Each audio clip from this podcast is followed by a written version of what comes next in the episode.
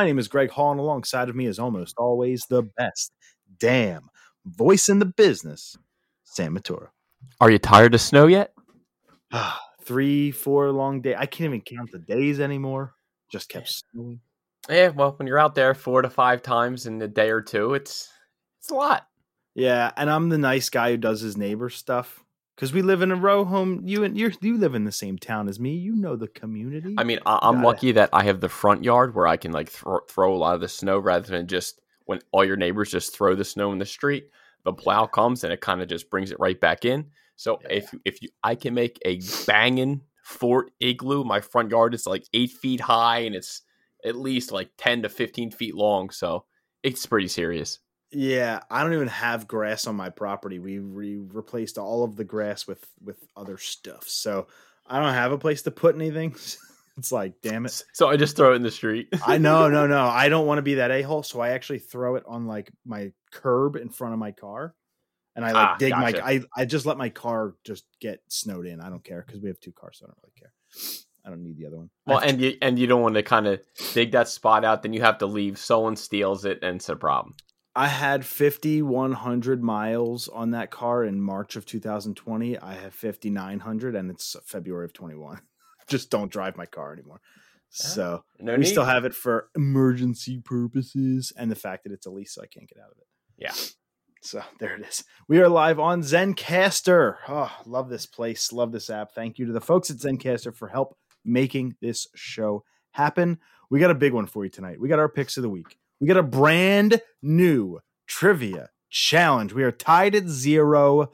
We have started over. Anybody's ball game, zero zero in our race to 11, win by two. The overall standings are three to, for me, two for you. In our five year trivia race, it's one year when you put it that way.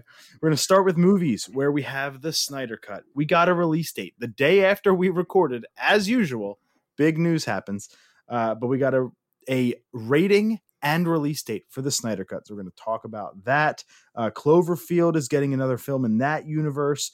And uh, the, we're going to have a new MCU. It's going to be called the GCU, the GameStop Cinematic Universe, because we're getting a shit ton of stuff coming from those stocks.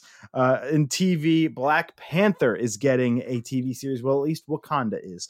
Uh, we'll talk about that. A new, well, not a new, a previously announced Sonic series for Netflix got a name and a little bit of a release window. So we'll talk about that. In gaming, where Sam takes over, I'm going to talk about Habroxia 2, Colin Moriarty's newest game. It is out now for everything. So looking forward to giving my review for that. Thank you to East Asia Soft for the review copy. Uh, I'm going to give impressions of Destruction All Stars, aka Wannabe Twisted Metal, uh, from PlayStation 5. Uh, Google Stadia is shutting down some some game studios. God War gets a free update. So we'll talk about all that and more. Uh, and it's going to be a big show. I mean, just a big show. So let's start where we customarily do with our picks of the week. My pick of the week this week, I finally had time to watch Batman Soul of the Dragon. And it, DC never disappoints on their animated movies. Eh, they might have had one or two that might have fell short, but this one I think is up there, like at least in the top 10. I thought this was freaking awesome. Set in the midst of the swinging 1970s, this Elseworlds adventure finds Bruce Wayne training under his master sensei. He meets, um, I guess, other training students there, where he goes to Nanda Parbat. You see Bronze Tiger. Um, he's being voiced by, what is his name? I can't think of his name. Uh, Michael Jai White. He played him in live action in The Arrow. Jamie Chung, she plays Jade. And it was David Gut- Giuntoli. He was the lead on Grimm. Remember that show, Grimm? Oh my gosh, yeah. Never watched it, heard good things, but he actually, I think this is his first time ever playing Bruce Wayne Batman, and he actually does a pretty good job. Um, I actually love this story about Richard Dragon and kind of like his like base like Bruce Lee esque mixed with a little bit of Bond. I just like love the intro of this. Automatically sets up a sequel. I'm just gonna leave it there. I ain't gonna tell you no other spoilers, but expect a sequel coming. I I actually love this kind of. It's just martial arts kind of where he started, and then they kind of do like flash forward, present time, then it, then they flash back to kind of see it, how it got to this point and what they're trying to prevent.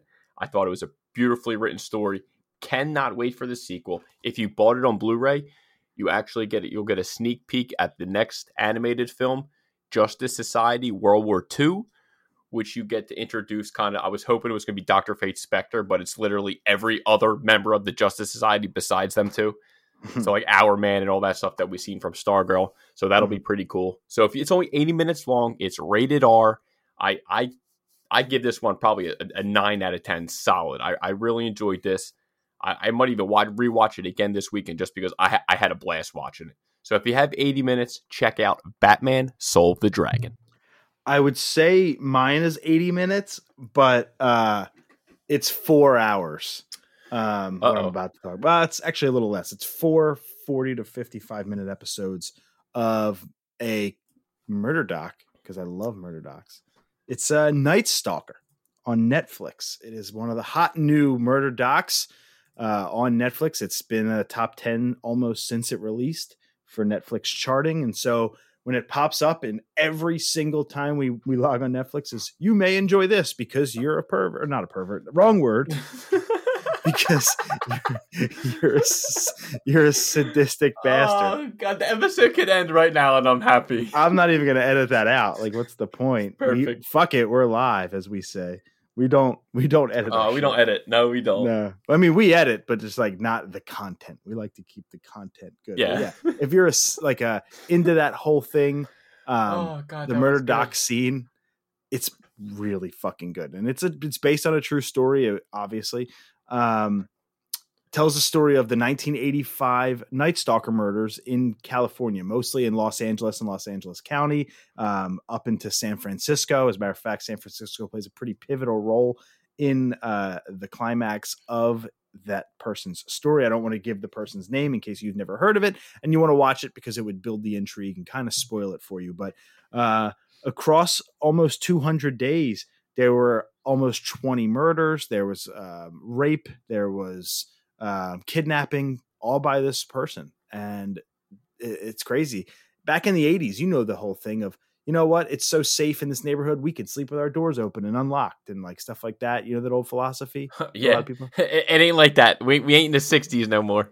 Yeah, well, even in the 80s, when people thought that, this person preyed on that. He would stalk and see who would leave their doors open and unlocked. He would then break into their house two, three in the morning and just kill them.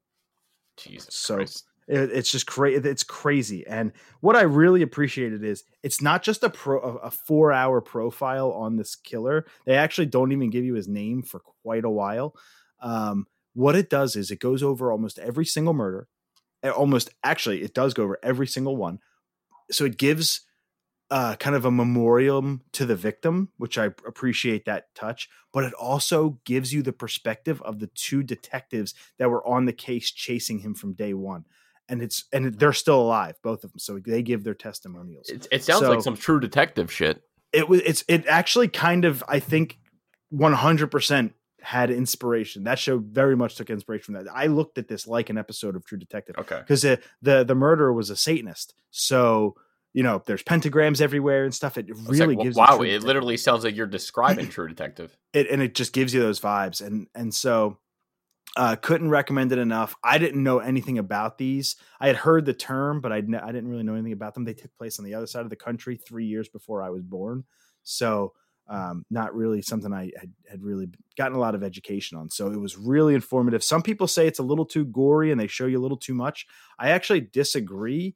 They blur out every face of the victim. So even though they show you the pose in which they were found dead and it's like the real photos they don't ever give you the face. So it's not like that you can ever like put it I, I don't know. There's something about that the fact that they didn't show you the face that gives it a little bit of of uh, like the mystery. relief. Yeah so i i just i loved it. It was really really good. Four episodes. We watched it in a single night um, in between episodes of dexter. And so uh, really loved it and can't recommend it enough. It's called night stalker on netflix. It is zero zero for trivia. Uh, we're going to start all over after a grueling 18 and a half to 16 and a half battle a, to a, race to 11 that that alone probably took a year. It did. It definitely took a year for sure. I mean, we went well over 11. So I'm hoping this not only goes a little faster, but maybe we can maybe we can get an 11 to 9 or 11 to 8 somewhere. Or maybe even a blowout. Maybe you'll just dominate. So I'm going to give you the question first. All right. I like that. I- I won't say this is easy, but I will say it's possible. And if you need a little help, because there are some words that I that I was even like, uh, you know, if All you need like if you need like some clarification, we'll say feel free to ask. All right, no problem. In Greek mythology, Kratos is the divine personification of what? AKA, he embodies what? He's the symbol of what? I mean, I will tell you this because that that is a very hmm. open-ended question. I I- I feel like I can answer that a lot of words. Yeah, it's just one word. Hmm. He's the symbol of something. Like, you know, I'm just throwing this as it's not right, but like Batman is the symbol of justice, Yeah. and Spider Man is the symbol of responsibility. Like just that one word. What in the Greek, in actual Greek mythology, Kratos symbolizes what? I, I have a word, but let, let, let me just hear him just to be safe. Let me see if I'm close. Is it strength? Is it victory? Is it force? Or is it zeal? I didn't have any of those, Doc. Say it again. Is it strength? Is it victory? Is it force? Or is it zeal or zeal? Depends on who you're speaking to. Let's go Zeal. No, it is strength. Kratos. Strength. Hmm. He is the divine persona, and that is in real Greek mythology. The divine personification of strength. Now, he is the son of Pallas and Styx. Kratos has his siblings, Nike, Bia, and Zelus. Nike is victory. Yeah, I know Nike. Yeah. Bia is force, and Zelus is zeal. So I actually just took his family and Yeah. I was gonna say like revenge. that's see, like that's a wonderful answer. Yeah. Uh, so, so that's the whole. That's the word I, that popped as soon as you said that. I was like, okay. I think it's revenge, but let me be safe. So I mean, I'm either way. I was screwed, but Yeah, tough question, but like you were on the right path. all right, no problem. All right. I actually I found this question. See what you got. You might even know it. Who the hell knows? Who voiced Wolverine in X2 Wolverine's Revenge video game that came out for PS2, Xbox, GameCube, Game Boy Advance? John DiMaggio. I don't know. Uh, give me the answers. You have A. Dougray Scott, B. Mark Hamill, C. Hugh Jackman, D. Steve Blum. Okay, give me them one more time because I only heard Mark Hamill. Okay. A. Dougray Scott, B. Mark Hamill, C. Hugh Jackman, D. Steve Blum. Who was C? Was it Jackman? Hugh Jackman. Yep. Wow. Uh, and huh. Uh, I don't. I don't think it's Jackman. I don't. I'm not necessarily familiar with the other two gentlemen, so I'm just gonna go Hamill for. It's the only one I know. Correct. Nice. Mark Hamill voiced voiced him, even though they used Hugh Jackman's likeness on the cover and the whole game. It was his likeness, but for whatever reason, Mark Hamill played the voice. Thought that was very interesting. I've been waiting all week to talk about this in the movie section, but before we get to the Snyder cut, there's a review of a movie I want to read because I'm so juiced for this movie. I think it's next Friday, so about a week from the day you're listening to this. I believe it drops on HBO Max and in theaters. It's called Judas and the Black Messiah. And normally, I, I don't like. I love history, and I know who Fred Hampton was, but I didn't know too too much about him. And normally, this movie probably would have missed my radar. But he's a central figure in this trial of the Chicago Seven, which was my favorite movie last year. And so, to be able to dive deeper into his life and subsequent assassination is incredibly, uh, incredibly. I guess what what's the word I'm looking for? Intriguing. So when this movie was announced, I was like, I'm I don't know what it's about. I'm going to sleep on it, and and then now, kind of mm-hmm. knowing more about it, I cannot wait for it. So again, it is called Judas and the Black Messiah, coming to HBO Max next week and theaters. Here's the review. The insecurities of informant Bill O'Neill make for an uneasy platform upon which director Shaka King places the weighty presence of Panther leader Fred Hampton, who delivers fiery speeches on par with Hollywood's most powerful orations. Driven by its performance and smuggling revolutionary politics into an award season prestige, Judas and the Black Messiah makes for a powerful retelling of a violent chapter of U- uh, U.S. history. Eight five. 8 0. That's solid. Cannot wait for this movie. Cannot fucking wait. So, I don't even know if I saw a trailer. uh, it is, there is a trailer available. Um, so I would check that out. But I would definitely check out the trial of the Chicago Seven as well. That's on Netflix. Definitely great movie. So now we've come to the time where I've been I've been waiting for you to talk about this for a week. I can't wait to hear your thoughts. We have a release date and a rating for the Snyder Cut. Sam, you're going to be able to watch the Snyder Cut, the R-rated Snyder Cut, on March 18th. Ah, oh, it's a beautiful freaking thing, ain't it?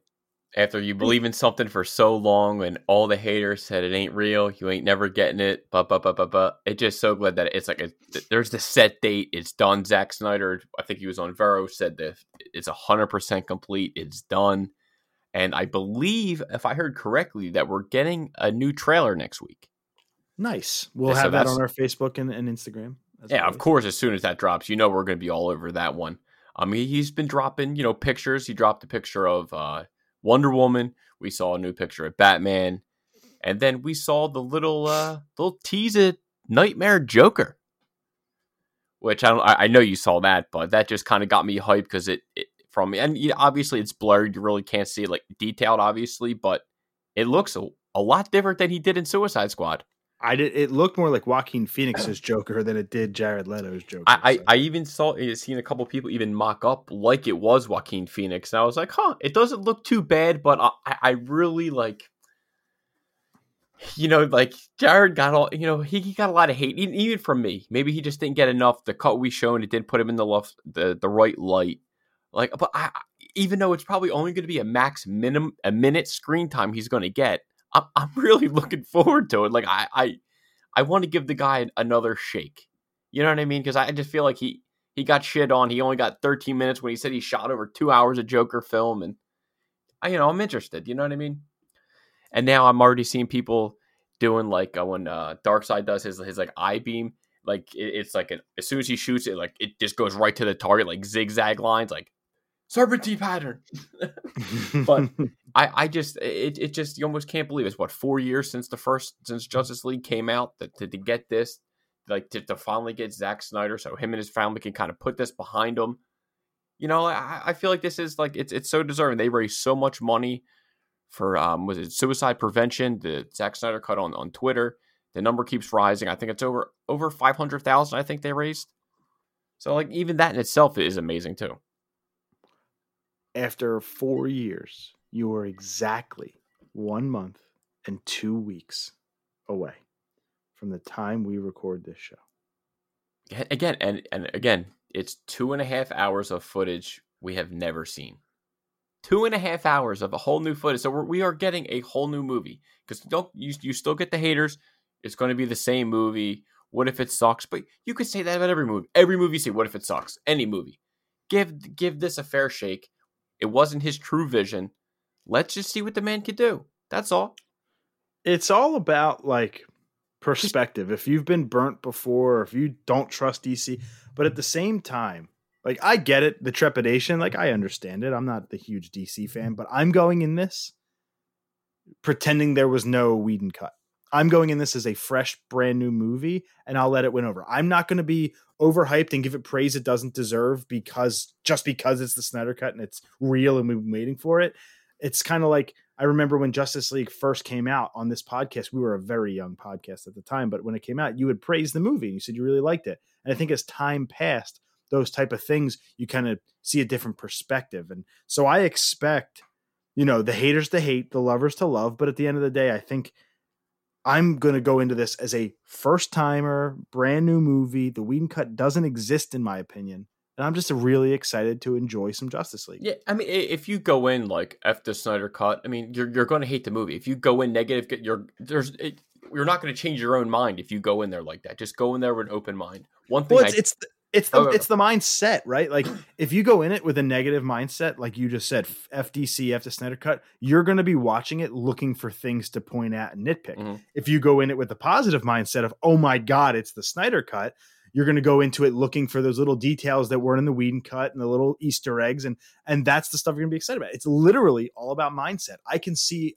that released the Snyder Cut Twitter page that we followed for a really long time before it was announced they're going to love it no matter what just because it's real like there's then you have the other side of the coin where the dc haters or the people that didn't you know that can't believe this is going to be any different are going to go into this oh it's, it's it's pretty much the same thing but did you notice this And me, I'm right in the middle. I'm not overhyped. I'm not underhyped. I'm so excited to watch it as its own thing. I'm going to Yeah. give it its own shake. And and one one thing real quick I saw on Twitter, Ray Fisher, the actor who plays Cyborg, I guess you know people I guess some people got early screenings or whatever or saw it early and he basically said says straight out. He's like, guys, I want to ask you a real question. Like, so what Booyah is not in Snyder's cut? Like why why do you, why is that a bad thing if it's not in it? And the only thing I could think of is, you know, a lot of us kind of we're younger, we grew up watching Teen Titans and hearing Cyborg saying "booyah" for like something good or something like that. Yeah, it was mm-hmm. it was in the the Whedon cut. Yeah, that was it was a cool little moment there. But you know, it- it- he's right. Like you, I don't need. It would be nice to hear it, of course, yeah, because it, it's a nod to Teen Titans or whatever. But I, if he doesn't say it in it, like that's not going to be like, oh, the movie sucked because he didn't say "booyah." You know what I mean? Like, so I, I did like that he kind of came out and just kind of openly said it right away. So just like if people were going to hate on it already, he kind of just said, "I'm I'm curious, guys. Like, drop me a line. Why would you hate the movie if Booyah's not here? What's your reasoning behind that?" And you know, a lot of people were just hating the hate, and a lot of people were like, "Yeah, you know, Teen Titans again," like I said. But you know, I, I thought it was cool that he was open about it. Imagine getting so triggered over somebody saying a line in a movie or not saying a lot. That's what I'm saying. I'm like, that's I'm- the thing you choose to hate in life. That's what I'm saying. Like, like that's like that's where you went to nitpick. Like, wow. like like I'm, I'm curious like if that's really where all you went to like okay that that, that that's fine with me because that to me that's going to tell me it's going to be a way better movie if that's where you went to N- not not what you know obviously there's we're not going to get no superman's fake mustache it's all Henry Cavill there's no special effects everything is as is Besides Brock Lesnar, do you know the number one reason I stopped watching wrestling?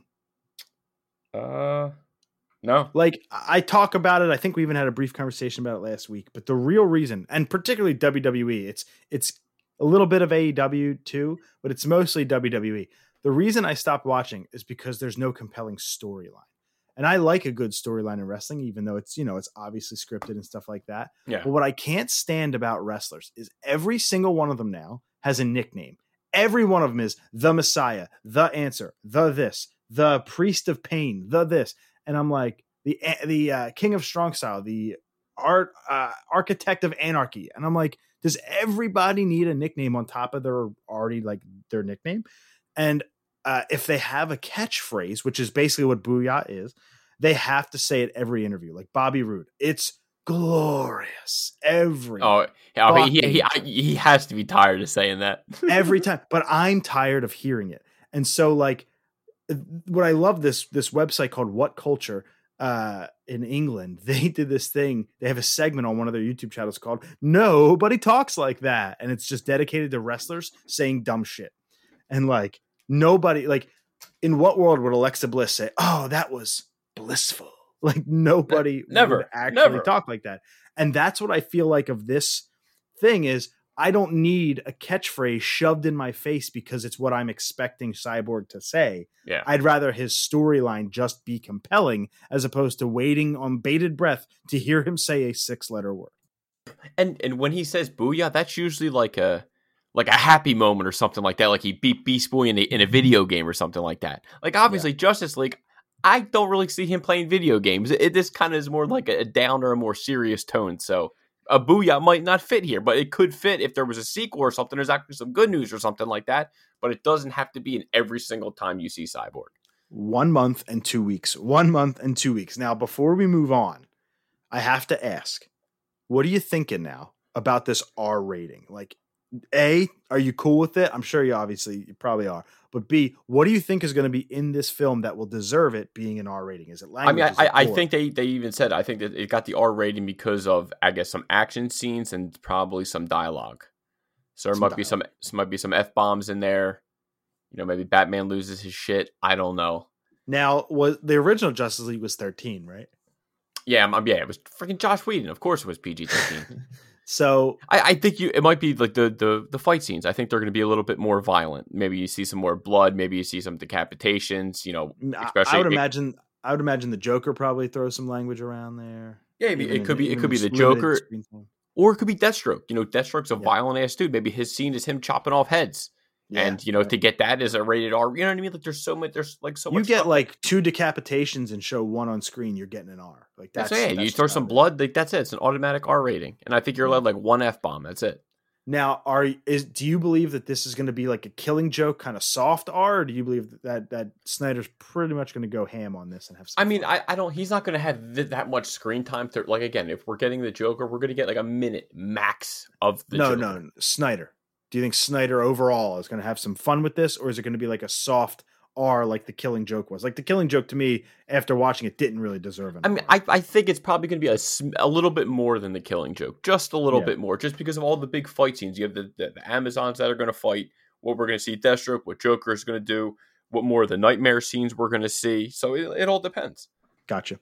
Let's move on. Unless you have anything else you want to add about the Snyder Cut, now that we have basically it's finalized. What else could drop besides trailers? We're All as I know is March 18th. all systems go. March 18th, when I'm done my my workout, my shower for the next four hours after that. My I might even just turn the cell phone on silent, and then I'm just dead to the world for four hours because I just want to be focused in. I don't want to. I don't want to peek at my phone once. I just want to watch this straight through, and then, you know, again, because people are, are could be assholes on social media too. People that wait till midnight when it gets released, bam, and I don't want to wake up in the morning and like, and the first thing I see is a spoiler. So I think that whole day is I go dark until that movie's done. Nice. As we move on, as Sam takes a sip of his Oh, oh you, you heard I, I was close to the mic there. My bad. Cloverfield is getting another sequel, but this time J.J. Abrams back to produce, and it will not will not be a found footage film. I mean, I'm fine either way. I'm just happy to get another film in that universe. I think mean- it's well that that last one that went right to Netflix was a pile of trash. I can't remember what it was called, but uh Yeah, it was a I short, s- wasn't it? Wasn't it a short? I remember no, it was it. a it was a full length. It was just a garbage movie. I'll I'll look it up as when you're talking. But I like Ten Cloverfield Lane a lot. What I think this is doing is oh, John Goodman. That's right. That's right. Yeah, it's uh and Mary Jane uh oh god I can't remember her name. She was in Birds of Prey and Scott Pilgrim. God damn it. I can't remember her name right now, but uh regardless, um and the kid who breaks his leg, I can't again, I cannot remember. Regardless. Uh so it was a good movie. I I enjoyed it. I watched it a long time ago. Um it's capitalizing on a very good time right now because of the monster movie. Like Godzilla versus Kong is about to come out. There's gonna be a lot of hype around this this genre again of the big monster movie. And Cloverfield ended it with such a the original Cloverfield with such a um, question mark and kind of open ended that it'll be really nice to get a movie set. Right, I would imagine almost right after the events of Cloverfield one. Uh, that I'm really looking forward to that because I thought Cloverfield was a sleeper hit. Yeah, Mary Elizabeth Winstead. Thank you. Oh, and John Gallagher. That's right. I forgot he was in that too. That's right. The newsroom, baby. Uh, so so freaking good. Oh yeah, I forgot. Lizzy Caplan was in the first one. I don't remember that one. Cloverfield. The Cloverfield Paradox. That's what it was called. 2018, Oh, and, right to and, Netflix. and what do you know? I forgot. Matt Reeves directed the Cloverfield. I forgot the, about the that. original. yeah. Yeah. Uh, Huh. the the Cloverfield Paradox that came out, I think it was like 2018 or something. The one I was just talking about that got shit on. A 37 on Metacritic and a 5.5 on IMDb I never saw this. Oh, Dan, Daniel Bruhl's in. He's the from the Captain America movie. yes, sir. hmm Yep. So, So, don't even watch that piece of shit. You're saying? I think that they're probably going to retcon that and just do it right because the last thing that happened in the Cloverfield universe was the Cloverfield Paradox. They All, all I see is many considering it the weakest of the Cloverfield films. oh man. In the Matrix world, the Matrix 4 has an official title. It's called Matrix Resurrections. I mean, I think that's probably the, the perfect title. I think they need it, considering I didn't think we'd ever get another one after the third one. I I I, I kind of can't wait to jump back into this world. It's going to be on HBO Max this year. So you can watch it from the you can jump back into the world from your basement. Oh, I'll be watching this in my room. You know what I mean? I think it's like- get the I surround like sounds going. s- September, October, it might be even December. It's going to be late late 21. But are you going to go back and watch the first 3? That's that's actually a good question. Um, I haven't. I can't even tell you the last time I saw them. I'm I'm probably definitely due for a rewatch. I yeah, maybe that's actually a good idea. Just just a little refresher. Huh. I, I I watched the first one with Kev McCormick when we were 12, maybe Yeah, 11. We're in grade Uh, school. I'd never seen another one after that. My buddy that I worked with uh, at a job previous to where I am now bought me the trilogy on DVD for Christmas. I didn't even take it out of the package and I sold it.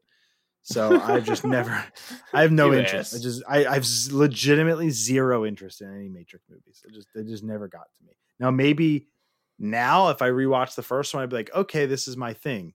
But I, I just, I never could. You'll go back like, come on, Neo, get him. take the red pill.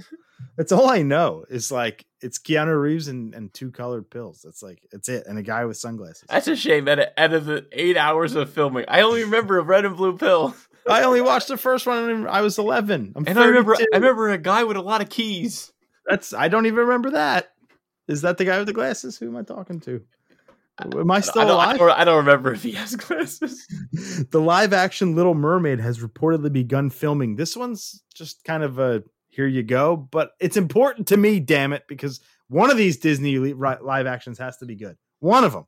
See, I, I, know you hey, like the Lion King. yeah, I, I did like the Lion King. I still didn't go back. I still didn't see the other one yet. Uh, Jungle Book. I still got to see that one. I, I and uh, Aladdin was a piece of shit. yeah, I didn't see a lot. Um, I just heard so many people shit on Aladdin. So I, I It was so bad. again, the, the trailers of that didn't didn't do look good. Well, when I was younger, I always did like the Little Mermaid. So I, I'm I'm actually interested to see how this looks. Lin Manuel Miranda is writing the music. Like, how could you not want to fucking Yeah. watch that? He did Hamilton. Like, let's go. If Hamilton wasn't five years old by the time the film version of it dropped on uh, Disney Plus, it would have been my movie of the year. I didn't put it on my list for 2020 because it's five years old. Let's call it what it is. So, like, and it was filmed in like 2016 and 17. So, I didn't feel right doing that, even though it debuted in 2020. Hamilton is a masterpiece and anything Lin Manuel Miranda touches, I'm interested in. So can we say it? Let's fucking go. I'm ready for the Little Mermaid live action, baby. Uh, all right. I, I've talked about the Little Mermaid more than anything else this podcast so far. We are not a finance podcast. We never will be. Uh, we are not stock market connoisseurs, but this whole GameStop, we'll call it drama. We'll call it a fiasco. We'll call it outsmarting Called the a man shit show. We'll call it outsmarting the man and like bringing the rich down a notch off their fucking pedestal. I will say that this whole story is getting a book, two film adaptations, and a TV series. Like, holy shit. One of them's coming to Netflix, the other one to MGM. Now they're going to compete against each other. It's like, this is going to be, and I think they're pretty much going to be fast track because they kind of got to get these out soon before it's irrelevant. But uh, good on them for uh, for making all of these adaptations quick. This book's going to get written start to finish before Winds of Winter. I'm telling you. You're probably not wrong there. I mean, I think a TV series is a complete miss. I, I okay. Same, but I, I'd like to see. It won't just be about the day it happened. Uh, there will probably be more to it than that. I'm Oh sure. no, there, there, I mean, of course, there's there's got to be, but uh, even two films is a lot. Okay, I could see a book, I could see one film, or even a documentary of how this shit show happened. But Well, I- you know what? You know what the thing about a documentary is? Is they had to have people there taping, and they didn't. So, so it was an unprecedented event. It's not like a film crew was there making a documentary already. So, documentary is impossible because everything would be past tense. But like two films, I can, s- you know, they're competing against each other. It's not going to be like sequels. It's just one film. They're coming out around the same time. It'll be the same topic. It's like which one do you? want? It's like, uh, oh my god, that documentary uh, that came out on Hulu and Netflix, uh, Fyre Fest a couple years ago. You remember that? oh, with, with uh, um, uh, Ja Rule. I thing? yeah, something like that. Yeah, and Netflix came out with their version, and Hulu dropped theirs like two weeks earlier, and they were ex- about the exact same fucking thing, but like they were competing to see which one was more popular. So it's kind of like the same Wow. deal there. Um, and then the TV series, I could see like a limited series type thing, like seven episodes on HBO type type deal. Um, but we'll we'll see. If you're interested in the story behind shorting stock and, and all this good stuff that I just commend Reddit for to the you know, I didn't have any, you know, I didn't make a, a dime, but um check it out. Read all you can about it because it's super fascinating, really, really interesting stuff. Sony's Resident Evil movie starring Robbie Amell that has been previously announced, the live action Resident Evil, like kind of a reboot to the uh what's her name? Joke uh Mila Djokovic. Yep, that. Yep. uh, yeah, uh, it's kind of rebooting that franchise. That movie got a release date, It's September 3rd of this year. I was not expecting it. That that is fast. What a crazy fast! I feel like they just started filming and, and finished, and now it's, it's coming out already. It's crazy. I wonder if it's just like in one mansion, like the original game. I So mean, it's it- like pretty easy film. I mean, I do like that it is kind of a reboot. Like, yeah, you know, Mila Jovovich, they, they weren't the greatest. It had it had their moments at what the four or five films that she actually did, but I like that they're kind of starting over, refresh, and um, I, I can't wait to see this. I want it to be a more atmospheric horror as opposed to what the other movies kind of devolved into were action junkie films. Yeah, And I don't want that. I don't want I want that, you know, isolated location in a mansion, kind of don't need to go around the world filming. Just like let me get a mansion with some fucking spookies and and just get scared for an hour. I think that that, that makes a lot of sense. I'm hoping that's what this movie turns out to be. Uh, let's go into the TV section. Back to Disney. Disney Plus is creating a Black Panther spin-off series set around the world of Wakanda. I think this has all the potential in the world. yeah, I, I think this is a, a great movie, especially like you said, you want to expand on it. You want to maybe see what Shuri's up to. You want to introduce some new characters. Well, this Hey. this series is going to be. I'd imagine it's going to be a whole bunch of new characters. You might get some Shuri, but I think this is going to be around this. The, maybe some other tribes in Wakanda, or maybe just the world of Wakanda. It's got a lot of possibilities for a TV series.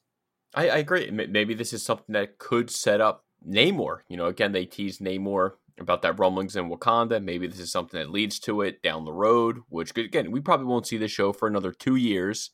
And I don't think I haven't heard anything yet that Namor's kind of like next up. So maybe down the road, this could be a little hint towards Namor. What I would love, and I think I don't. I think I don't think it's possible based on timelines. I don't know my Marvel timeline very well, but I think Falcon and Winter Soldier is taking place after Endgame. I think it's I- set after well, Endgame, oh, right? Oh yeah, I, I think everything besides Black Widow is is after Endgame. Yeah. So that kind of ruins it. I wanted to see how Winter Soldier ended up in Wakanda in the Avengers movies and like how he got there. I don't remember that. I think Steve. I think I believe he got his arm cut off. I believe Cap broke him out, and I think Cap brought him there to for them to fix his arm.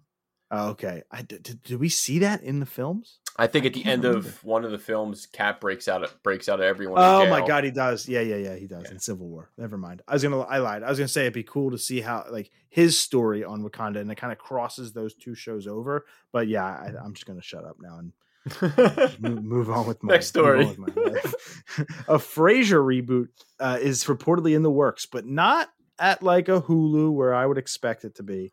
At Paramount Plus, trying to get those subscribers up to about 200. Yeah, that's a, definitely it's definitely an odd home for Fra- you know because Frasier back in the day was a huge freaking show. Brendan, And it was on F- and it was on Fox. Fox is owned by Disney. Hulu is the perfect spot for that show. But I, I- imagine Paramount owns the rights to it. I love how I just said Brendan or Brendan Fraser. Wait, who is it? It's uh Leslie Frazier, right? Leslie. Oh my god. No, hold on, I'm having a brain fart. Isn't it Leslie Frazier or something? I don't know, man. Oh, hold on, I'm looking up. I had a huge brain fart. Uh, Did you really say Brendan Fraser? Dr. Frasier Crane. Yeah. Is Kelsey Grammer? Kelsey Grammer. Oh my That, god. yeah, that's the actor, but he plays Frasier Crane was his name. Yeah, Wow, and- man, that, that's how long it's been since I seen it. David Hyde Pierce, Jane Leeves. Oh my god, that show ran for 260 episodes. My goodness gracious. Yeah, Yeah, dude, that's crazy. That's a it's listen, it's a show with a huge legacy, so much so that we forgot the names of the actors and the parts they played. But I digress. Uh, Yeah, Paramount said Plus. Brendan Fraser. Paramount Plus. Did I say that or did you? no, I said that. Okay. Um, I I That's think freaking great. it's an attempt to get Paramount Plus's subscriber numbers up. You know, it's it's probably going to fall on deaf ears. Um, I I don't think anybody's going to. It's it's kind of like Star Trek Picard on CBS All Access. You're just trying to draw people in for this one thing and hope they stay for the others. And maybe you can lock down like Peacock got The Office and Peacock got Parks and Rec. So maybe you'll stay for the Saved by the Bell reboot. And now the WWE Network coming in March. So like maybe Paramount Plus uses this as its as its like a springboard into more better original content, especially with movies. Paramount has a billion movies they can throw on that service and really, really kind of give you a bang for your buck. But if this thing is any more than four ninety nine a month, we're in for the, some deep shit. Uh, I don't see value there, but good for Frasier to get a reboot. I just I can envision it being ten episodes, a single season. You get them back. It kind of mediocre at best, and we all move on with our lives. Yeah, I just I don't know. I I just can't see it without like Kelsey Grammer. I I, I don't know. He'll be back. maybe they're he not play, to reboot Frasier without Frasier. maybe he plays the dad this time. Oh, we we said that last week. Oh, it's always the kids. I hope not. I hope it's like I hope it's old Frasier. Give me old. Fu- No, I want to play in bridge at a club in Florida. That's what I want. But his dad was like he he was hilarious. I remember him being really funny in Yeah. Frasier. So eh, just you know an, an easy way to continue on. Dis, uh, not Disney Plus. The previously announced Sonic Netflix series got a name and a release window. It's called Sonic Prime, not to be confused with Metroid Prime uh, or Amazon Prime, and will drop in 2022. And again, that that dropping on Netflix, I think that's going to be huge. Obviously, I, I, I still think kids know about Sonic, right? I mean, Well, they don't know Sonic like we grew up with Sonic, but No, they got Sonic Mania. They got Sonic Team Racing. There's uh, some more Sonic stuff we'll talk about later on in this episode that definitely appeals to children. Um, so Sonic is still around, but because Sega's not a console manufacturer anymore, because Sega's not a console manufacturer anymore, they're you know Sonic and they're owned by Sega. If like Nintendo or Sony, um, kind of, or even Microsoft purchased fucking Sega or bought the rights to Sonic, he'd probably be a bigger name now. But yeah, the kiddies still know him, still love him, kinda. I, I just need to see the animation. If the animation looks good, maybe I'll give it a watch. If it's hand drawn, I'm in. If it's CG, which I suspect it will be, I, you're probably ninety eight percent. It's probably CG. Pacific Rim: The Black, which is definitely not CG. Uh, that that got a trailer and a release date of March 4th on Netflix, and I think more movies need anime adaptations because this looks cool. Oh god, yeah, and that was like after. um God damn it! I'm having a brain fart already. The what was the one? Anthony Mackie came in the second season of that show. Altered Carbon. Altered Carbon, like the anim the anime movie they did of that was freaking phenomenal. That's the route they should continue. That Pacific And then Rim, it got canceled. yeah, uh, yeah. Well, no, no, the live action got canceled because the second Yeah. season sucked compared to the first season. Yeah. Um, this was a, a minute long trailer. I thought it looked freaking awesome. I didn't even realize it was March fourth, so that's even better for us. I can't wait to watch it. Uh, yeah, I, I was. I think when you proposed a top three, I was going to rebut with top three things that should get an anime adaptation, but I kind of forgot. So we went with a different top three tonight, which will be in gaming, which I'm equally excited We about. can stuff that in the back pocket. the CW has renewed a bunch of great shows, including DC's Legends of Tomorrow, The Flash, Riverdale, and oh, and Batwoman, so on and so forth. What are you thinking? Hey, they I guess they they feel really good about some of these shows. Obviously, we've never seen the new Batwoman yet. I think she premieres next week. I think the new episode is. Uh huh. So it's Superman and Lois got a got a renewal even before it starts. Walker got a renewal, so like a lot of stuff is the CW has a lot of faith in its programming. Yeah, I think Walker. I think they only aired two or three episodes, but it's good. You know, they they. I mean, if they backed 15 seasons of Supernatural, they're not going to give up on Padalecki after one. Yeah, But no, it's good to see the- Padalecki's deserved. The the Flash gets signed for eight seasons, so that's its eighth. Legends is on its seventh. So like a lot of these shows that I did not expect to go this long have kind of exceeded my expectations. I know the Flash is the last. I think the first three or four episodes technically is was supposed to be from last season, but obviously COVID pushed everything back. So I'm interested to see kind of to close out that storyline and, and where they go from there. Nhut Le has been cast as Judomaster in HBO Max's Peacemaker series. I- I, just I don't know who who that is. Like I'm just so excited to see John Cena in this role. Uh, James Gunn has been talking about it a bunch on Twitter. He for, is is just so excited for this. Like his excitement is getting me excited for this role. I hope I pronounced his name right. I mean, it's literally N H U T. It could be Hutley, but I went with Nutley because it's funnier. Uh, I I just don't know. But he was in uh, Nick Kroll's show, The Kroll Show. He was in that, um, and that's it. I mean, like, I mean, I, I like that because I've never seen him in anything. So for him to play a character that I, I really don't know anything about, shit, I, I really don't know much about Peacemaker, but I'm excited as shit to see him in Suicide Squad. I just saw James Gunn. Someone asked him on Twitter, "Is Suicide Squad done?" He said that he's working on like one more thing in music and like one more other cue or something like that, and then Suicide Squad is completely finished. So we get that too. I uh I I think in like a lot of the superhero stuff, like that's where no name actors go to make their names as are these superhero shows. You see it with like Kamala Khan in uh, Miss Marvel. You see it in Titans. You see it in now this show. Like a lot, Stargirl even. Like you're to see a lot of people start to get their names from these superhero shows because there's a lot of roles to go around. Quite frankly, there's a lot of characters, and it gives a peop- it gives young actors a chance to shine. And like you saw it with Batwoman, they got Ruby Rose, who was a big established star. She lasted a season, and it's like it's gone to somebody that we don't necessarily know at all taking the role, and it's already renewed for a third without ever fucking premiering for season two. So good things happen if you can get yourself into DC or Marvel, uh, and and your career could explode. But um, just like you, I am very excited for more Peacemaker, even though we've never even seen him in the first place yet. now I'll take over in gaming. We'll start off. We have two impressions, but let's lead us off with Habroxia 2. Habroxia 2 from Lillymo Games, Colin Moriarty's second game under Lillymo, the sequel to 2000, I believe, 19's Habroxia. Uh, we got the review code for this early. I've been playing it for a week or two. I was not allowed to speak about it uh, until February 1st. So as soon as that was uh, done, I tweeted about the game because I just needed to say something about it. Um, and normally, when we get a review copy of a game ahead of time, I play it, I beat it, and I do a full review, a couple minutes, as opposed to just overall impressions, which is when I don't finish a game, I just play it. Well, you know why I have impressions as opposed to a review? It's because this game is motherfucking hard. Yeah, I was gonna say, I was, it's hard as shit, ain't it? I have not beaten level two. So, uh, like last week with Cyber Shadow, I am giving impressions as opposed to review because I can't beat level two. Now, Cyber Shadow, I'm on level six now, and it might be the best 2D side scroller ninja game I've ever played. It's fucking awesome. I can't stop thinking about it. But uh, with Habroxia 2, Habroxia 1 was okay. Now, I am not eh, by any means a shmup master.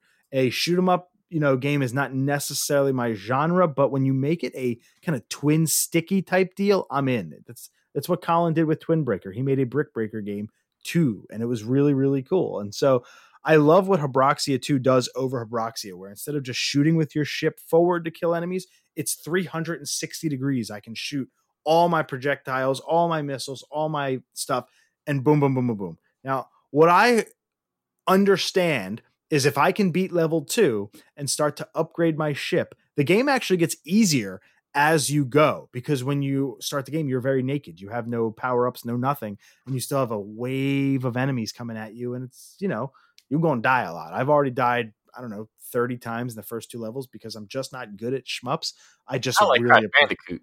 I know, right? Yeah. Um, and so like I can't tell you if it gets easier because I'm not good enough to do it.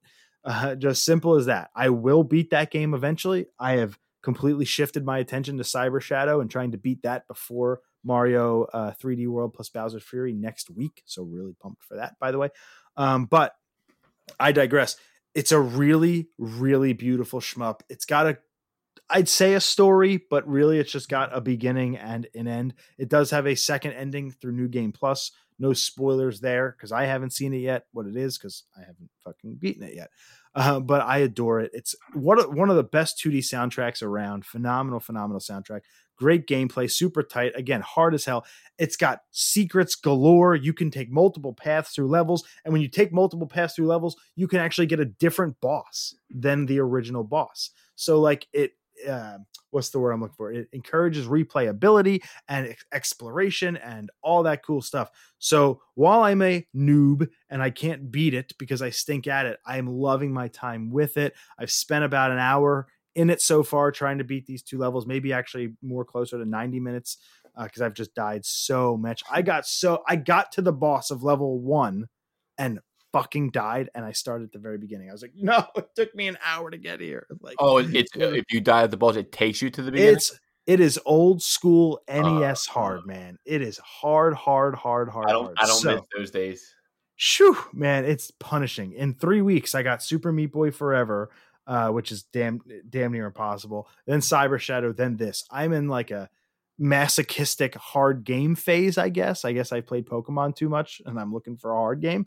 Uh, but man, this is it's a phenomenal game for what I've played. It's only 10 bucks. It's available for Nintendo Switch, PC, PS4. It goes on PS5 to play there.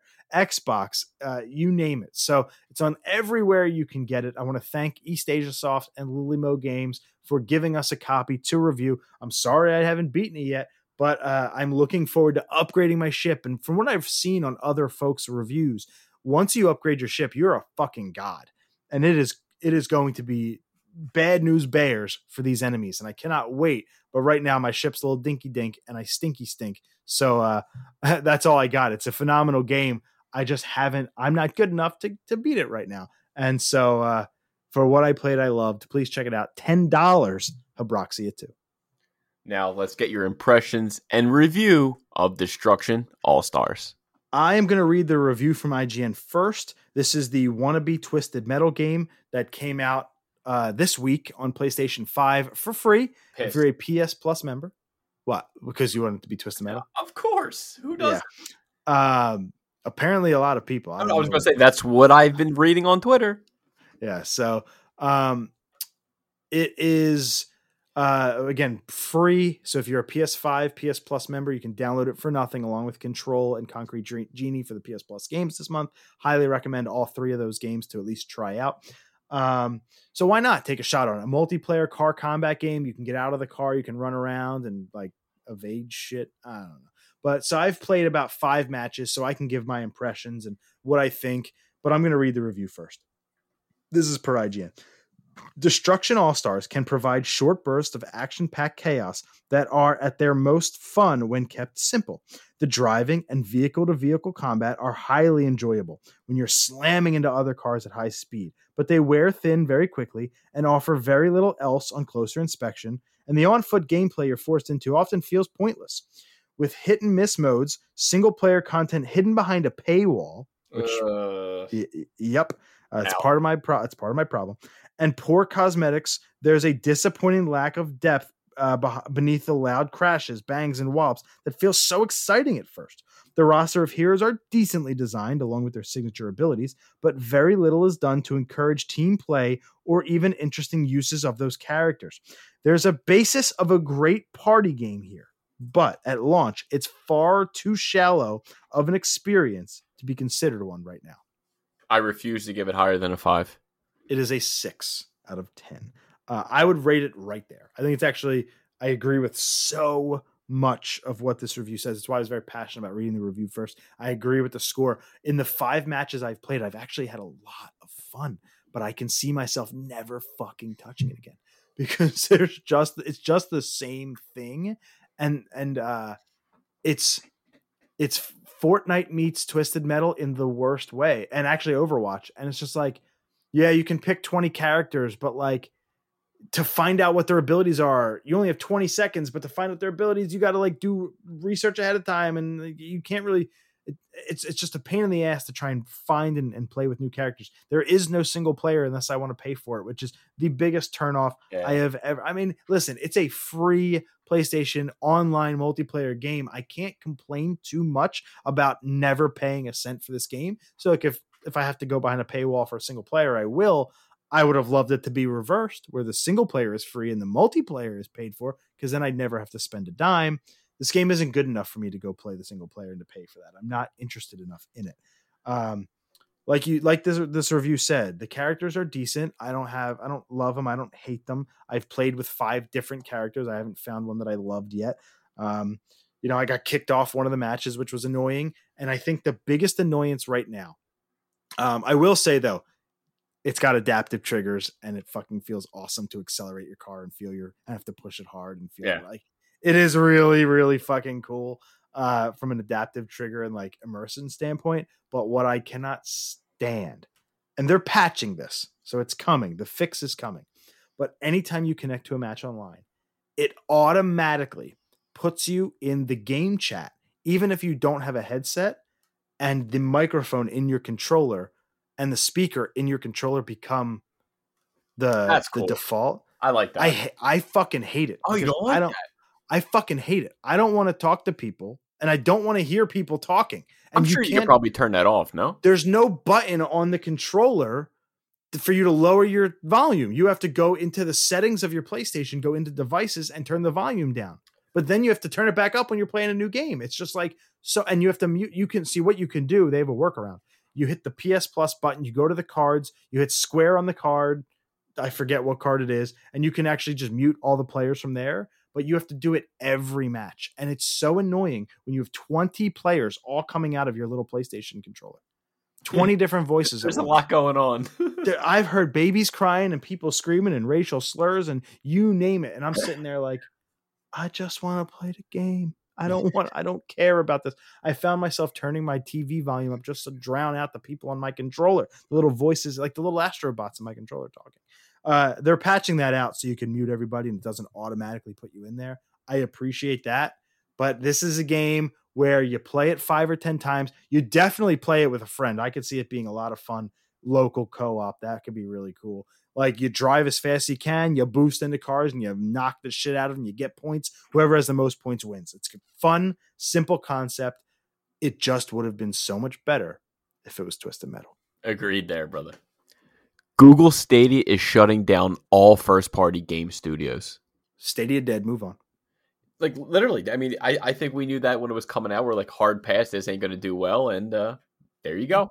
I think the the shittiest part about this is Shannon something or other. She was uh, at Santa Monica. She's really featured in the uh, God of War documentary Finding Kratos. She's the one who headed, who was the head of the studio.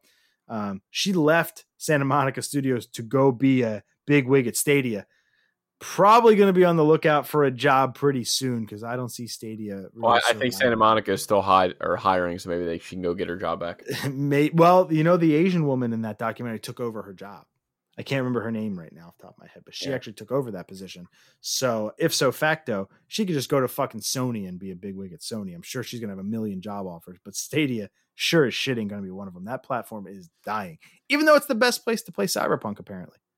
Eh, not for us.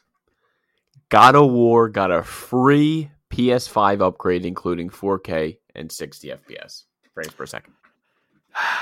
So I re-downloaded on my console. I'm going to wait for a Ragnarok release date, which I still believe is 2022, and I will play it again. I cannot wait um, to play it in 4K at 60 FPS. It's just going to be so much fun. I mean, I, I, I didn't download it yet, or the, you know the upgrade. I didn't even download it from, to my PS5 yet, but I did watch gameplay, and of course, it looks fantastic. Like you, I may wait a little bit until we hear more about Ragnarok, till we get a definitive release date. You know, I'm I'm definitely excited to to jump back in that realm. It's only been three years since the playthrough. Um, I think March or April. I think April will make three years since the playthrough. I finished it May of 2018. So, uh, you know, it's not far enough in the rear view for me to like forget everything and want to get sucked back in.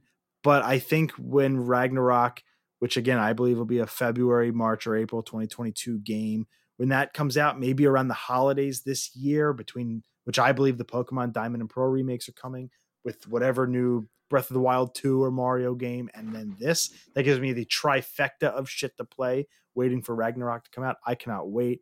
Uh, this is something I've been waiting for for a while. Is 4K 60 for God of War because that already was one of the prettiest games I've ever seen, ever. So this yeah. is where our top three is going to lie. Uh, top three this week is going to be top three games we want to see get the PS5 treatment. And normally that'd be just PS4 games because there's like an upres, but we decided to take it a step further and go through the entire PlayStation catalog of just games we'd want to see get the PS5 treatment. This was actually pretty tough. Um, at, at least my two or two and three, but my for number three, I went with Metal Metal Gear Solid Two: Sons of Liberty for for me growing up, this was the one that spoke to me more. Uh, I really liked that they introduced a new character, Raiden. I thought it was cool. You got to play as both. I played it for PS2. I think that's all it actually came out for was PlayStation 2. So there, there you go. But well, they, re- I, they re-released them on Vita, and apparently they're the best place to play those games is on Vita. Is Vita? Wow. Okay, so if they went back again, this game came out in 2001. So if they gave this the PS5 treatment, uh, man, I I would buy this day one. I went with uh some I went with nothing that would be like Tony Hawk rebuilt an old game from the ground up. I went with all like upres 4K 60. Yeah. Uh, for mine, and my number three is one that the reason it's my number three is because it's happening. There are rumors, nothing's been confirmed, but it's fucking happening. There's no way it's not. Um, I want 4K. I want 60 FPS, and I want adaptive triggers for The Last of Us Part Two. Mm. It's happening. There's they did know, it. it- They'd be stupid not to. They're probably working on Uncharted too. Here's my theory. My short theory is they haven't released this patch for uh, PS5 patch yet for The Last of Us Part Two because I believe they're going to wait for a bigger announcement and they're going to do it alongside The Last of Us Part Two factions and they're going to release the multiplayer as a PS5 only. I'm calling it there. I'm wrong, but I'm calling it there. And then you'll get the upgrade for free as well. I mean, hey, I dig that. If it's free, it's for me. My number two, I don't think you're expecting this one. Love this franchise. Can I guess? Yeah. Is it's a PlayStation exclusive, right? Is it exclusive? I think it is. All right. Uh, is it older? Uh, I wouldn't say older, older, but Well, then we might have the same number two. You go ahead. Resistance 3. Uh, mine's the entire Resistance HD collection for my number two. Yeah, I mean, again, it could have been that. I instead of just doing that, I just went with one being. I I just love what they did with the third one. I thought that was a kind of a great way to close out the, the trilogy. I, I mean, I would love if they if they somehow did a sequel. I, I under such an underrated franchise, if you ask me. But Resistance Three, I, I would love an upgrade. Yeah, I went with the Resistance HD collection because I only played part of the first game, never played two or three. It's a franchise I've always, always, always wanted to play and beat. Um, I only had a PS3 for a couple months, so I just never Yeah, got around to it, and they never released them for PS4, or I would have. So give me a an HD uh, collection. I'm not even talking about a brand new remaster. Just give me a nice, you know, even just 1080 60 would be fine with me. Uh, you know, for play, PlayStation 5 for all three Resistance games, for maybe the inevitable fourth, who knows? Um, but would love that too. So that's my number two is Resistance HD. I love it. It's a 96. Of course, I'm going to go with Twisted Metal 2 as my number one. It's if this should this should have been remastered a while ago. I don't know why they haven't been working on. it. I, I pray to God they've been working on it for five years and they, they haven't spoke a word of it. And that's why they tried to throw us off the scent by giving us this free game, fucking other shit just to throw us off the scent. I I this is the game that I know that I played the most. Me and my friends growing up. I know we'd always work out, eat, bam, we played Twisted Metal for hours. I that that's what we did. We I, I just I can't tell you how much like this was over everything. I, I could have threw like obviously I could have moved down Metal Gear. I could have put some other other games there, but I will my number one as soon as we talked about this top three, this was my only game number one. The Optimist says that they released Destruction All Stars as a test to see if the car combat genre still has legs before dumping a bunch of money into a AAA version of Twisted Metal. That's the Optimist. The hmm. Pessimist says even though it wasn't full the Twisted Metal we know, the PlayStation 3 Twisted Metal was dog shit and it sold like dog shit. So maybe that franchise is dead. But Who again, it-? The second one, I I'm pretty sure I, I speak for everyone when I say that was the the most the highly like the most positive received out of the entire one. Yeah, don't get me wrong, people like Twisted Metal Black, some people like Twisted Metal Three, but for me, two, if you added an online feature to that, oh my god, take my Two's my money. favorite. Two's my favorite. Black is not far behind, but two is my two is my favorite. Could you imagine to have like an online feature of that just to be in Paris playing? Oh man, I I, I would love that. My number one is inspired by the Final Fantasy VII remake. Um, this was my favorite PlayStation 2 game besides Tony Hawk 3. Uh, Kingdom Hearts? nope. It is an incredibly, incredibly unknown underdog cult classic fucking unreal game. Came out December 23, 2000. I got it January 1st, 2000, when I got my PlayStation 2. My dad brought one home with Pong from PS1 and this and Madden 2000 and this game. It's called The Bouncer. Do you remember this game on PlayStation 2? If you've been over my house from 2000 to 2005, you've played it, but do you remember it?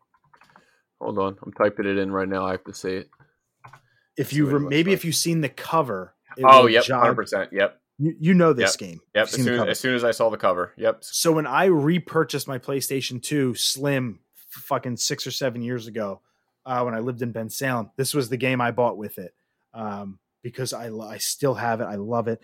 It's got a 7 out of 10 on IGN, a 66% on Metacritic. It's very, very, very underrated and not very well known. It's a beat 'em up. Um, it was co-developed by Squaresoft and Dream Factory. So you want to fucking go old school with with developers. Um, it was published in Japan by Squaresoft and North America uh, by um, Square Electronic Arts in March 2001. So maybe it was 2001 where I got the PlayStation, not 2000. I can't I can't remember actually now. But regardless, I digress. Yeah, this Uh, game came out March sixth, two 2001. Yeah, so I probably got it December of 01 as opposed to 2000. So um really really really really good short beat 'em up game. Like a 3D beat 'em up. I I love that. Here's where I think getting the PS5 treatment makes a ton of sense for this game. It was a very, very, very JRPG ish look to it. And if you look at the characters and the art style of Final Fantasy VII Remake, the shit is gorgeous. And what they could do with the city in the bouncer, they are basically bouncers at a bar. The girl gets kidnapped. They have to go to the Mikado Corporation or something like that. They have to go fucking find her.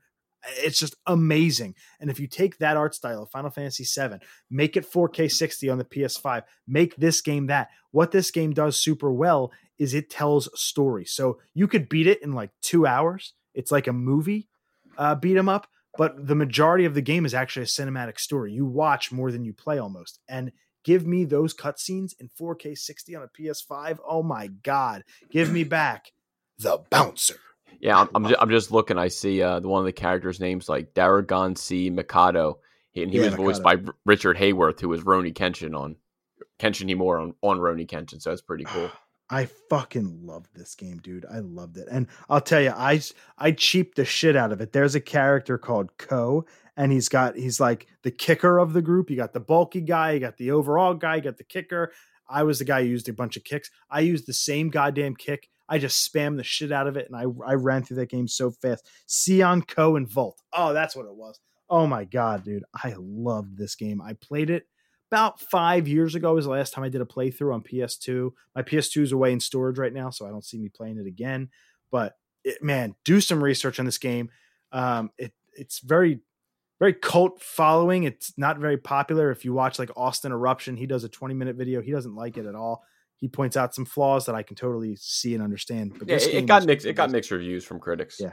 This game is amazing. It's the bouncer. I'd love to see that come back on PS5. MLB The Show 21 is dropping April 20th and is confirmed to come to both PlayStation and Xbox for the first time ever. This game was a PlayStation exclusive since birth, and now on the Xbox version of this game, on the cover art, it has the PlayStation logo. Name another game that comes to Xbox with the PlayStation logo on the cover. It's just cool. It's cool that we live in a world where this is happening. About time, Um, right?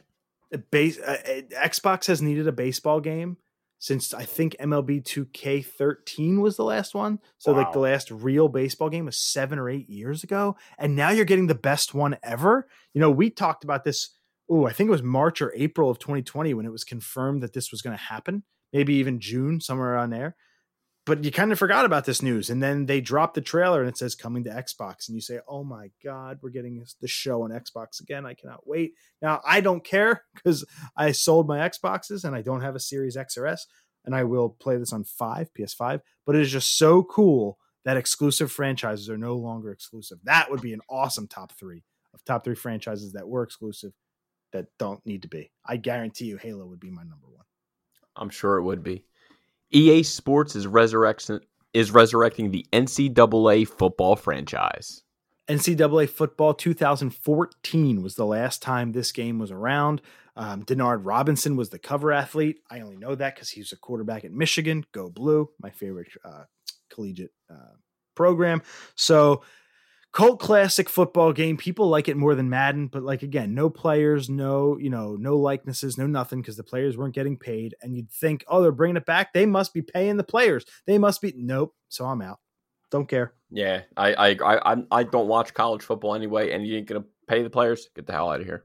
I'll tell you this too. Um, it's like slightly different than Madden, but it's fucking EA, and EA has milked Madden for every penny.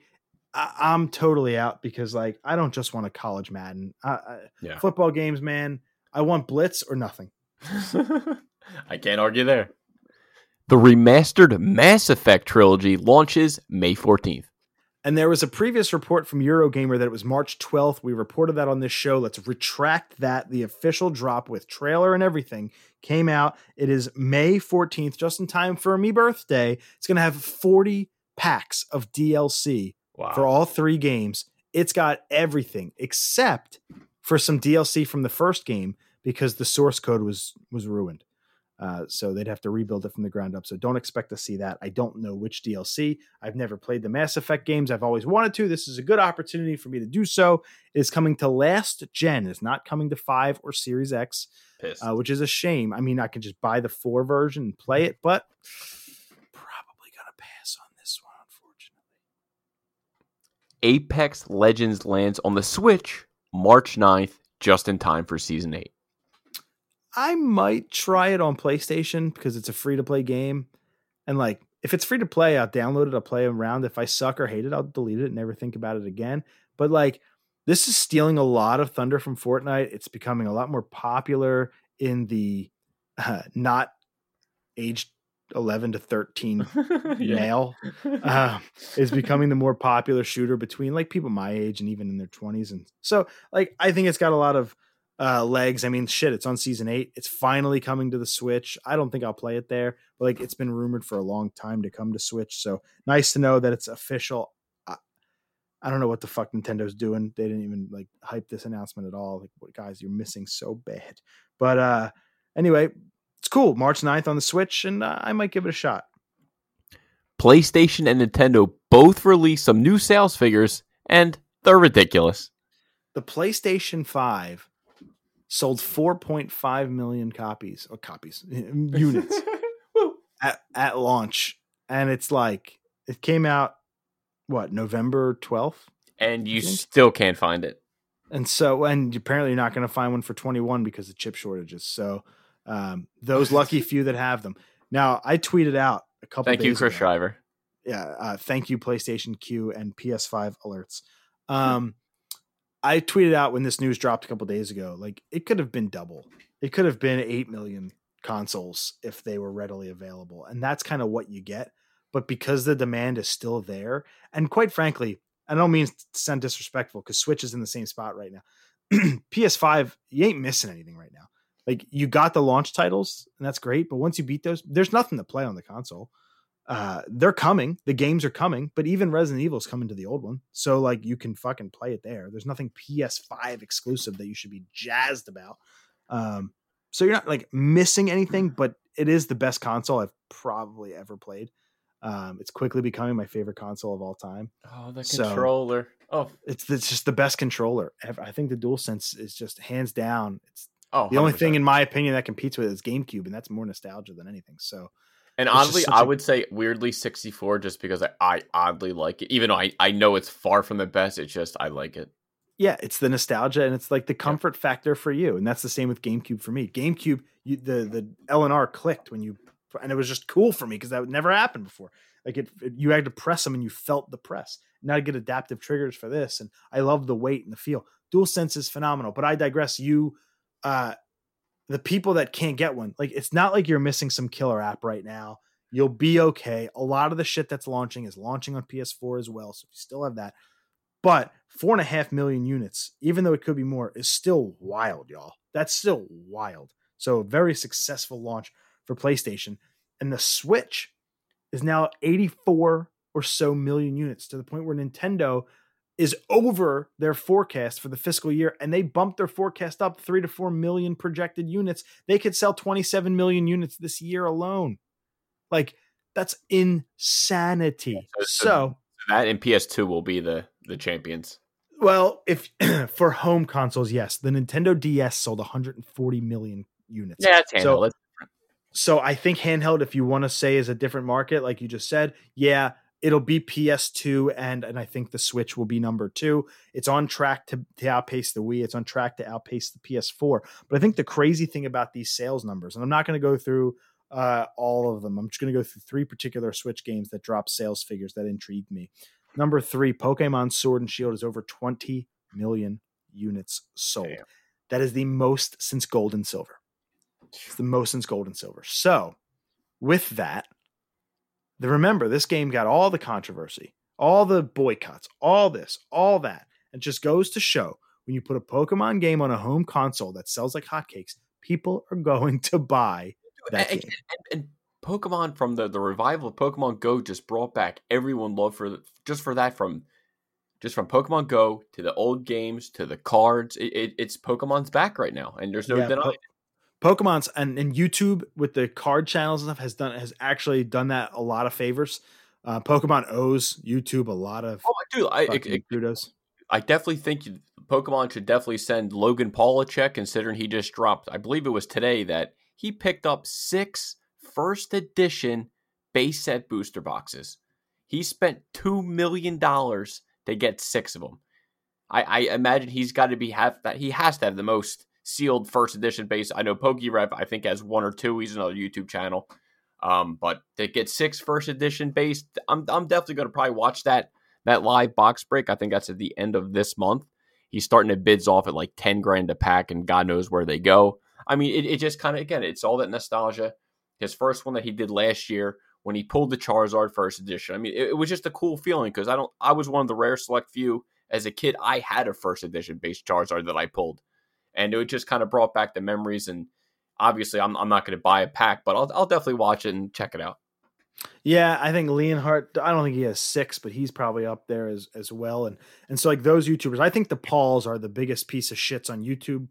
But maybe Keemstar. So I mean, I, would think Jake more than Logan. I think yeah, Logan definitely messed up in his, his past, but I think you know at least for first, um, the first time he did the the first base, uh, yeah, first box, him and Leonhart they raised over a hundred thousand dollars for mental illness. So it's like okay, I think he realized he was an asshole, and he's kind of slowly maturing and changing his ways a little bit. And like Leonhart uh, just did, I think four hundred thousand for mental health as well in his own thing. So like I, I appreciate that the Pauls I'll just I'll never watch their content. They're person they just don't jive with me. But I gotta you gotta you just gotta respect what they're doing for the Pokemon community and getting drumming up interest. People are watching these videos, millions upon millions of people are watching these videos and saying, "Oh my god, I had that. Let me go get the card." And oh, there's this. I have this Switch laying around. Oh, they made a new one. Let me go pick it up. And that's how you get to 20 million sales for Sword and Shield. Only gold, silver, red, blue beat it. That's yes. insane to me. So I think what the February 27th. That's like the 25 year yes. anniversary of Pokemon. So that's when he's doing the visual box break again. So people were saying like, oh, did Pokemon reach its bubble? Because obviously card prices, even sealed game products, their prices are, are through the freaking roof right now. And people are saying like, it's just getting started. Just him doing this is just going to probably bump it up again. I bet you I could sell my game collection for a thousand bucks. I bet I'm sure you could. Uh, and and I don't want to. I have a I have I'm chasing every original Pokemon cartridge game from the main series. I only need Emerald and Ruby and Black 2. And that's it. And then I have a complete collection. I mean, um, you, you can find them. I, I think instead of selling, I think at the point you might as well just track them down. Oh, Emerald's expensive as fuck. I can get Ruby pretty easily, and um, Black Two is is is pretty expensive as well. So I'm I'm gonna be okay. Like I'm gonna pass on all of it um, unless like somebody I find dirt cheap on on on marketplace. I get them because I want to play them, and I'm kind of not in the market to do that right now. But I, I digress. Uh, it's awesome to see. The second game that I want to hit on, Mario Kart 8 Deluxe, has passed 33 million copies. Wow. Uh, 33 million is the number one game on Switch still from a sales perspective. When you combine that and Mario Kart 8 from the Wii U's sales numbers. It's the number one highest selling Mario Kart game of all time. No shock there. Uh, so that's pretty enormous. And also, it pretty much squashes the need for Mario Kart 9 because why? People are still buying this one. Just give me DLC for this one. That's I'd be fine with that. That'd be cool, but again, I think you know the game that people probably didn't even want. This game that came out and it sold a boatload again, you, you could do DLC, but just make a new game. And then lastly, Animal Crossing New Horizons. I'd be remiss to talk about this monster of a game. 31 million units sold. Jesus God. It's only 2 million behind Mario Kart. And Mario Kart came out in July of 2017. Animal Crossing's less than a year old. March 2020. So I mean, guess you you have to say COVID has definitely helped that. There's no way if we did not enter COVID, there's no way that game sells that many copies. I don't care what anyone says. You are not wrong, right? It is probably 5 million max without COVID. But the argument can be made that the same exact logic could apply to The Last of Us and Ghost of Tsushima, and especially Final Fantasy Remake, because that came out a week before Animal Crossing. Yeah, and all of those games are at 5 million or so. So it's not like maybe like 6 or 7 million. So combine, double it, you're now you're at Animal Crossing. Animal Crossing has become a phenomenon. And you're not wrong. Like it is 100% the the pandemic got general interest because people were buying switches and they needed something to play. Again, Yeah, YouTube has a lot to do with to too. be, you know, they're kids. You know, they, they needed stuff to do, and this is a game that a kid could dump definitely hours hours on end. And I, I don't know, the, the game's definitely not, not for me. I don't know if you're still playing it. I don't think you went back to it. Nah, it's been a year almost. I have, I stopped in April. I want to wipe my file and give it to Ashley, and she can play with it. So, like, I, you know, I, we'll make the announcement. It's public. We're having a baby. We're having a second Hey, finally! I don't have to not act like I don't know nothing. baby. We're having a second baby. So I bought Ashley a Switch Lite uh, for our anniversary. Give her something to do. Um, you know, while you know, I mean, she's pregnant right now, and and maybe she can't run a, a marathon. So, uh, you know, maybe she needs something to do at night. So give her a Switch light and I I want to wipe my game file and just let her play my Animal Crossing and just let let her have some fun with it. I got her a Switch light in our wedding colors, by the way, coral. I fucking win there. Um, so yes, we're having a baby, a little boy. So I'm super pumped for that. He'll be our third co-host uh, in 18 years, and so and so I just wanted to shout out like the pretty massive sales um, of just PlayStation 5, Nintendo Switch just continues to dominate. What a world we live in for gaming. And yes, the pandemic has helped that and became and, and a lot of people became gamers because of it. You're not 100% in that because you would have gotten the PS5 regardless, but the amount of games and time you played them surely was helped by the pandemic. So, I mean, even half of this this co-host chair falls into that. So, you just Yeah. got to love and appreciate, you know, what the gaming industry is becoming. I think 2021 is the year we really feel the effect of the coronavirus for games. Last year it didn't do too much because there's so many of them were so deep into production. This year the roadmap is kind of bleak. You know, we don't know a ton of PlayStation stuff. We know almost no Nintendo stuff after April. So I think the Pokemon Day Direct that I think will happen February 26th or 25th is going to be enormous, and we're going to get our Diamond and Pearl remakes. It's only a couple weeks from now. I'm psyched, but I digress. For the ninth time, I've said digress. Let's move into the music section where I have my first music review of 2021. And if we did an EP of the year category, this motherfucker would be on there at the end of the year. Uh, it is so good. Uh, it's a band I had never heard of before we got the email to by our friends at BPM to check it out. Uh, it's a band called Frontside. I'm a former skateboarder. How am I not going to listen to a band that is literally a stance of trick in skateboarding? If not, if none of the band members never skated before, out. Well, I'm looking at these dudes and they all fucking skated. Like they probably all still skateboard. We have them on the show. How'd you get your name? Dude, frontside fucking board slides. Let's go. And I'm like, I'm with you. It's my favorite trick. Side flip. frontside flips, frontside crooks. I love it all. But frontside uh, came out with a, a new EP. It is out right now, February 5th, 2021. It's called Closer to Closure. The band hails from Raleigh, North Carolina. They're they're uh, labeled as progressive pop punk, and that's exactly what I think. Sam, this band is directly up your alley. You think of the bands you listen to. Um, I'm not saying they sound exactly like them, but Four Year Strong, A Day to Remember, that, and it's it's so good. And this is again a band I'd never heard of. They're coming out of nowhere. Revival Records has a good thing going in Frontside. It's a five track EP again called Closer to Closure.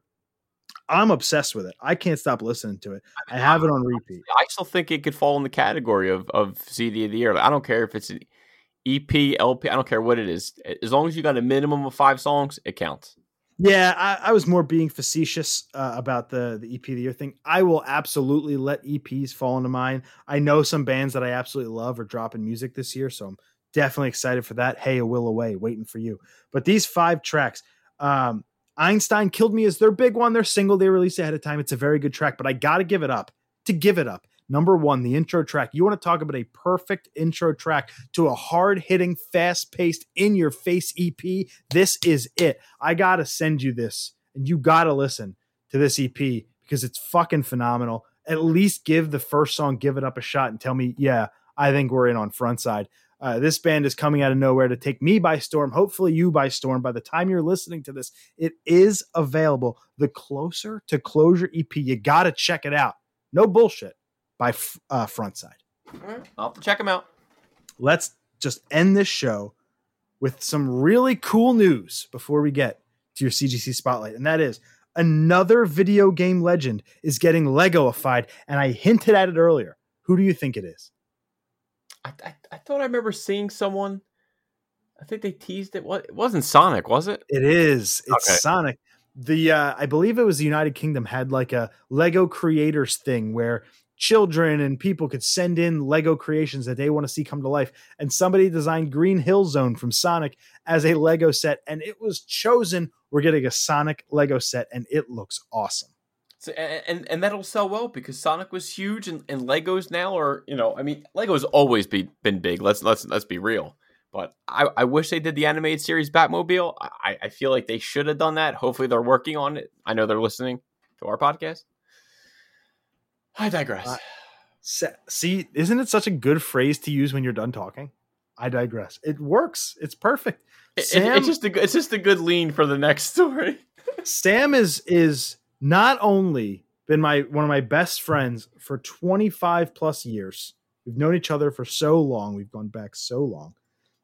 Not only is he the best damn co-host in the business, that he is so talented at his job of co-host that I brought up a Sonic story and he immediately turned it into Batman without saying a word about Sonic. and you gotta love that. You gotta give credit to the guy who takes a Sonic story, turns it into Batman, knowing the CGC spotlight's up on deck, that's oh. what I call a good transition. Sam, it's time for your CGC spotlight. oh, perfect. So a- after this one, I, I have to check my, my bin, but this could be the last CGC book that I have that we didn't do. I, there might maybe there's one that I have in in my uh, CGC bin that I didn't look, but I'll have to do a double check. But this is Batman number twenty. This is the first Batmobile cover. This is a 5.0 off white to white pages. Came out in December, January of 1943 44. You have a Don Cameron and Bill Finger story, Bob Kane and Jack Burnley art with a Dick Sprang cover. This one, it's it's not noted as a pedigree by CGC, but on the back I have a certificate of authenticity where it says Jerome Wenker collection. This certificate of authenticity is to show that this comic book is from the estate of Jerome Wenker it was purchased in good faith from Mr. Jerome Wenker and it is part of one of the largest collections of DC comics ever assembled. Jerome started collecting comic books in 1983 and has assembled one of the most complete collections of DC comics that were known to exist. He had regular newsstand up until the 1990s issues. Direct afterwards, the collection was only 22 short of being complete, with only 84 incomplete. This is a piece of comic book history. So Batman number 20. Absolutely love this cover with kind of just like the the Batmobile, Batman and Robin like going through like this, you know, like sign or something like that or a billboard. So there's a total of 224 graded on the CGC census. The highest graded being they had 294s, 292s, 690s, 785s, and 25 50s. So there's 100 total graded that are higher than a 50 which ain't bad for me to have this in, in a perfect mid grade. I am perfectly happy just to get the first, you know, cover appearance of the Batmobile. That's freaking awesome. So the story we have today is Bruce Wayne loses the guardianship of Dick Grayson. George Grayson, uh, George Grayson, who is Dick Grayson's uncle, has arrived in Gotham and is seeking to get his nephew under his protection. George goes to Wayne Manor to take Dick with him, but both Dick and Bruce don't agree with George. The case is taken to court, and the judge decides to give George Grayson the custody of his nephew. Bruce Wayne now works alone as Batman once again, and he tries to keep up with the criminals. As Bruce gets back home later that night, he gets a phone call from George Grayson, and the man tells Bruce that he is willing to give Dick back to him in exchange for one of Bruce's millions. Oh, Jesus. So, again, it's a little different story of kind of he loses Robin a little bit, and Batman kind of gets caught by the criminals, and Alfred and Robin have to basically go figure it out and kind of bring. And then again, obviously, at the end, Bruce gets Dick Grayson back as his ward. But again, this is such an iconic Golden Age book. Batman 20. I feel like I, I I don't think I'll ever get rid of this. I think I actually won this in Comic Connect before they added taxes. Thank God. Now it's taxes and it's no good there. But I absolutely love this book. That's your spotlight. Batman number 20. And that was it. That was episode 223, right around 90 minutes. Gotta love that. Clean and tidy. Uh, we appreciate everybody listening. I'm gonna go watch Resident Alien uh, while I edit this show. Don't Oh, sleep on that. Yeah, don't sleep on that. Sci-fi. It's really good. Um, so I'm gonna go check that out. I think episode two dropped. I'm pretty sure. But uh, anyway, everybody, thanks for hanging out. Uh, big show. Talked about a lot of fun stuff. I am so excited for next week's show. I won't tell you why just yet. I'm even more excited for the show after that, uh, as that is going to be my impressions of Mario 3D World plus Bowser's Fury. Just a little, just a little tease for you for the future. Appreciate everybody listening for the last 90 minutes. We hope you have a great week, and we'll see you next on episode 224. Come on, Andy Reid, you bastard. I'm rooting for you.